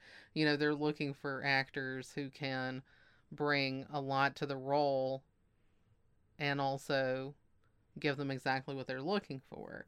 You know, I mean, Jeff Bridges was like the perfect guy for this because he he said at some points like did you like know me from the 70s or something because like he said they got him so on and a lot of his clothes in the movie are his real clothes I love that. like i think one of the shirts he wears he wore in the fisher king also and those jelly shoes were his actual shoes so good. which he thinks are comfortable according to him saying that to conan o'brien i had worn jelly shoes in the 80s and they are the sweatiest fucking shoes on planet Earth. They're made out of plastic. They do not breathe. I cannot believe that he would think those are comfortable, but okay. Whatever, Jeff Bridges. Whatever. But they look crazy, too. I mean, and he's got like that sweater. He's wearing a bathrobe in the grocery store. So good. It's also very California, though, too. Yeah. Like, if people are in their own neighborhood, it can be very cash here. I've definitely done a few errands in my PJs. It's yeah. Oh, happened. Oh, yeah. We, especially after COVID, we'll just Oh, like, yeah. well, I Through don't need COVID. to change out of my pajama pants to go pick up, you know, pizza. It's fine. After COVID, I mean, we're lucky people just don't shit in the street. You know what I mean? Some just... people do. That's Let's true. be honest. Well, the other thing I want to bring up, and this is just bringing it back around to like this visual storytelling, is the beginning of the movie. We see the pins being set up, and then we also see the clear scorecard, you know, with the bowling alley. And it's to show you that everything is being set up. You know, the pins are being set, right? We have an empty scorecard. We haven't started playing yet. We're getting ready to go. And again, the song, the Bob Dylan song, The Man in Me, also has like a carnival kind of feel to it as well. Like everything is just gearing up. And then we have the incredible shots of everyone bowling across all the lanes. We see all the quirky people at the bowling alley. You know, I, I bowled for years. You know, I bowled with my dad, I bowled with my grandfather. And there are a lot of very distinct personalities at a bowling alley. Like, it really is come as you are. so it's like, you know, going back to your question of how do these very different people meet up and become friends, it's because they like bowling. Yeah, And that, that is the common thread. Right. It's just like with sports, right? I mean, I'm not really a sports guy myself, but if people like the same sports team, they're good to go no matter what it yeah, seems. there's always something to talk about if that if you have that in common. hmm Um, yeah, and I think that another thing that I really like with this visual storytelling is the tumbleweed stuff Oh, at yeah. the beginning. I mean, we follow this tumbleweed from kind of a desert area Mhm. and then it ends up like on the beach and that's kind of like almost like a fish out of water type of thing because this tumbleweed shouldn't be on the beach. Like these two things don't go together. Right. and then we immediately go into the story of the dude in like you know the unlikely role of a detective. And it's like these two things don't fit together either. So i think that that's kind of a pretty funny metaphor visual metaphor Well, and I think this also ties in as well. So this has, you know, this mystery piece to it. You know, it's very big, and they're thinking about Raymond Chandler. Well, I also feel it has this Western vibe to it as well. Like with some of the clothing, like the dude sweater that we see, that has like a, you know, Southwest kind of Mhm. vibe to it. And so you start thinking, oh, so it's kind of like there's going to be a shootout. And all these detective stories and all these cowboy movies, there's always a shootout. And I was just thinking, okay, so there isn't actually like a shootout shootout, but there is bowling. Bowling is the battlefield. so like that's how you settle it. And instead of a, a fist fight, instead of a shootout, you bowl for dominance. And really, if you look at the situation with Jesus talking smack to the dude and the guys, this is very much like fighting words yeah it's like before the brawl, before the shootout. before the high noon yes. meetup Yeah. Yeah, that's really funny. And of course, like Sam Elliott's character is dressed like head to toe cowboy, like Yes. straight out of a western, even with like the giant like handlebar mustache. Well, and that's the thing. They've got him doing almost like a, a VO, a narration that we would find in these detective stories, but he is a cowboy. And I think that the reason it's difficult for him to make sense as a character is he is trying to mix these two things, which really don't go together At at, all. all. and I mean, we also have Walter literally pulls out a gun at Yeah, the bowling alley. You true. know, you know. So I mean, we have that there. So the battlefield in this is the bowling alley. It's brilliant. I love it. It's pretty wild. And I mean, as always, there's so much with these films. I mean, this movie is one that I do love, and I love even more every time we go back. This time around, I was able to pick up on the Sam Elliott situation and that, you know, his monologues mean nothing. I always tried to find purpose in sometimes you eat the bar. And sometimes the bar eats you. Right. You know, and it's like, you're like, okay. And I've said that to people. I don't know what the hell that means. Mostly as a joke. Well, I think it's pretty clear. I don't know if it's appropriate in the movie at that particular situation, but it's just saying that like, like sometimes you win and sometimes you lose. They- That's that's really it. Yeah, they just they classed it up for this. So yeah, it's it, but it I, I, didn't understand that bar meant bear, so I was like constantly like not understanding what he was saying. Jesus Christ, I never understood it until right now. and, and this is a guy that's coming from you know my dad. Okay, when he like had his you know Western PA accent untethered instead of shower instead of I'm gonna go take a shower. It's I'm gonna go take a shower. You know what I mean? So I had you know that voice around me growing up, and I didn't I didn't catch it. No, that's what he's saying. He's saying sometimes you eat the bear and sometimes the bear eats you. and then we're in California also.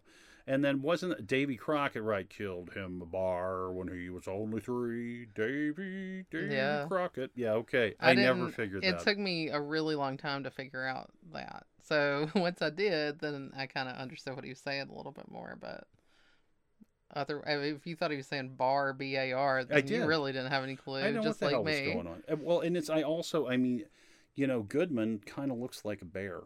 Is, is that is that like sometimes he wins the argument with Walter, sometimes he loses? Interesting. You know, it could be a bigger thing, but again, we're looking for meaning. And the Coen brothers kind of have said that some of the things are just in there because they are. Exactly. You know, they just wanted it and liked it, you know.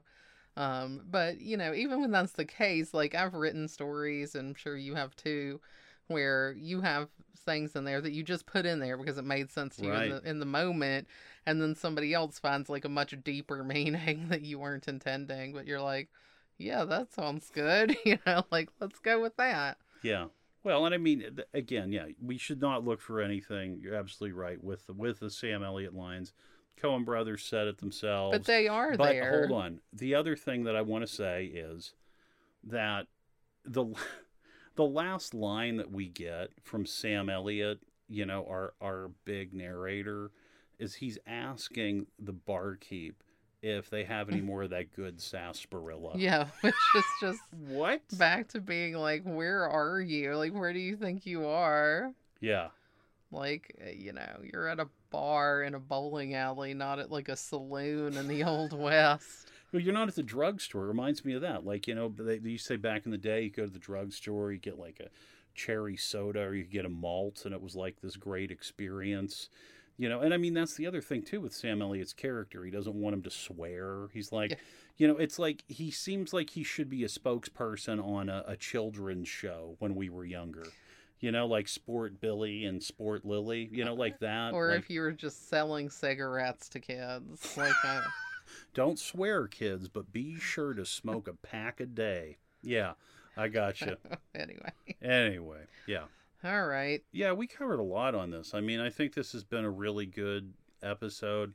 I mean, we didn't talk about who the fuck are the Knutsens, but I'm okay with that. Yeah. you that's know, I feel okay. They they have a farm. It looks good. You know. I mean, I feel like we know who they are enough. Oh, it, and here I am. I just threw this off, but I thought of something. You know what that's like? That's like Jodie Foster in Taxi Driver. You remember she goes back to her parents Oh, at the yeah. end? Right. And that is like this. They That's want Bunny to go back To, the- Minnesota or North Dakota or wherever. back to the farm. Yeah. Yeah, yeah. Um yeah, I mean it's this is a great movie. I'm really glad that we picked this one. It's not really your standard mystery.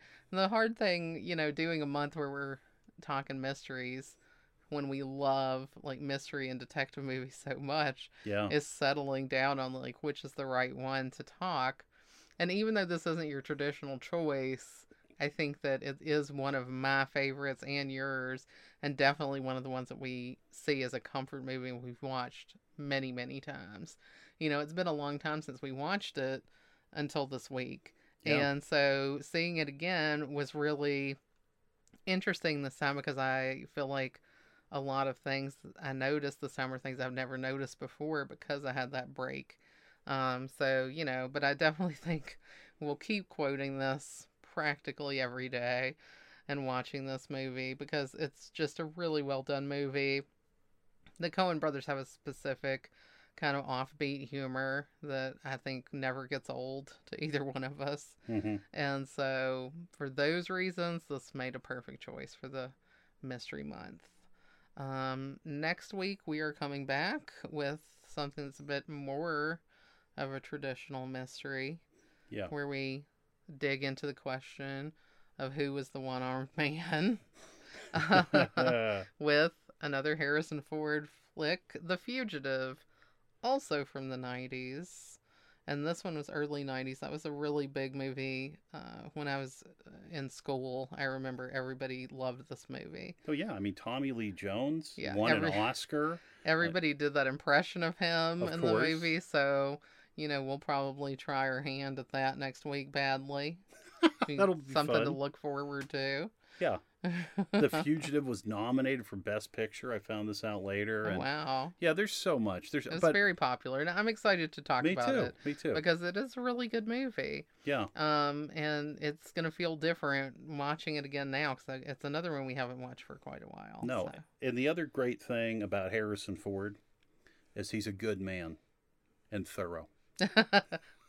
I think you mean thorough. Ah, you're right. I A good do. man and thorough. It's I, I always felt weird saying thorough, so I said thorough. And then It's yeah, I know, but the thorough is yeah, that sells it. Yeah, Okay. I mean, we could just do mod voices. Maybe we should just do the episode again, but with just the mod voice. mod voices would have been great. I don't think. I what if we do the episode and I'm Liam? Okay, so you don't talk at all. It's just me talking like mod the whole time. All right. Well, stay comfy, everyone. That was excellent. Excellent. Thank you. Yeah. uh, in Georgia's voice. Thanks for tuning in. Check us out next week when we do The Fugitive. And until then, as always, stay comfy. Stay comfy, everybody.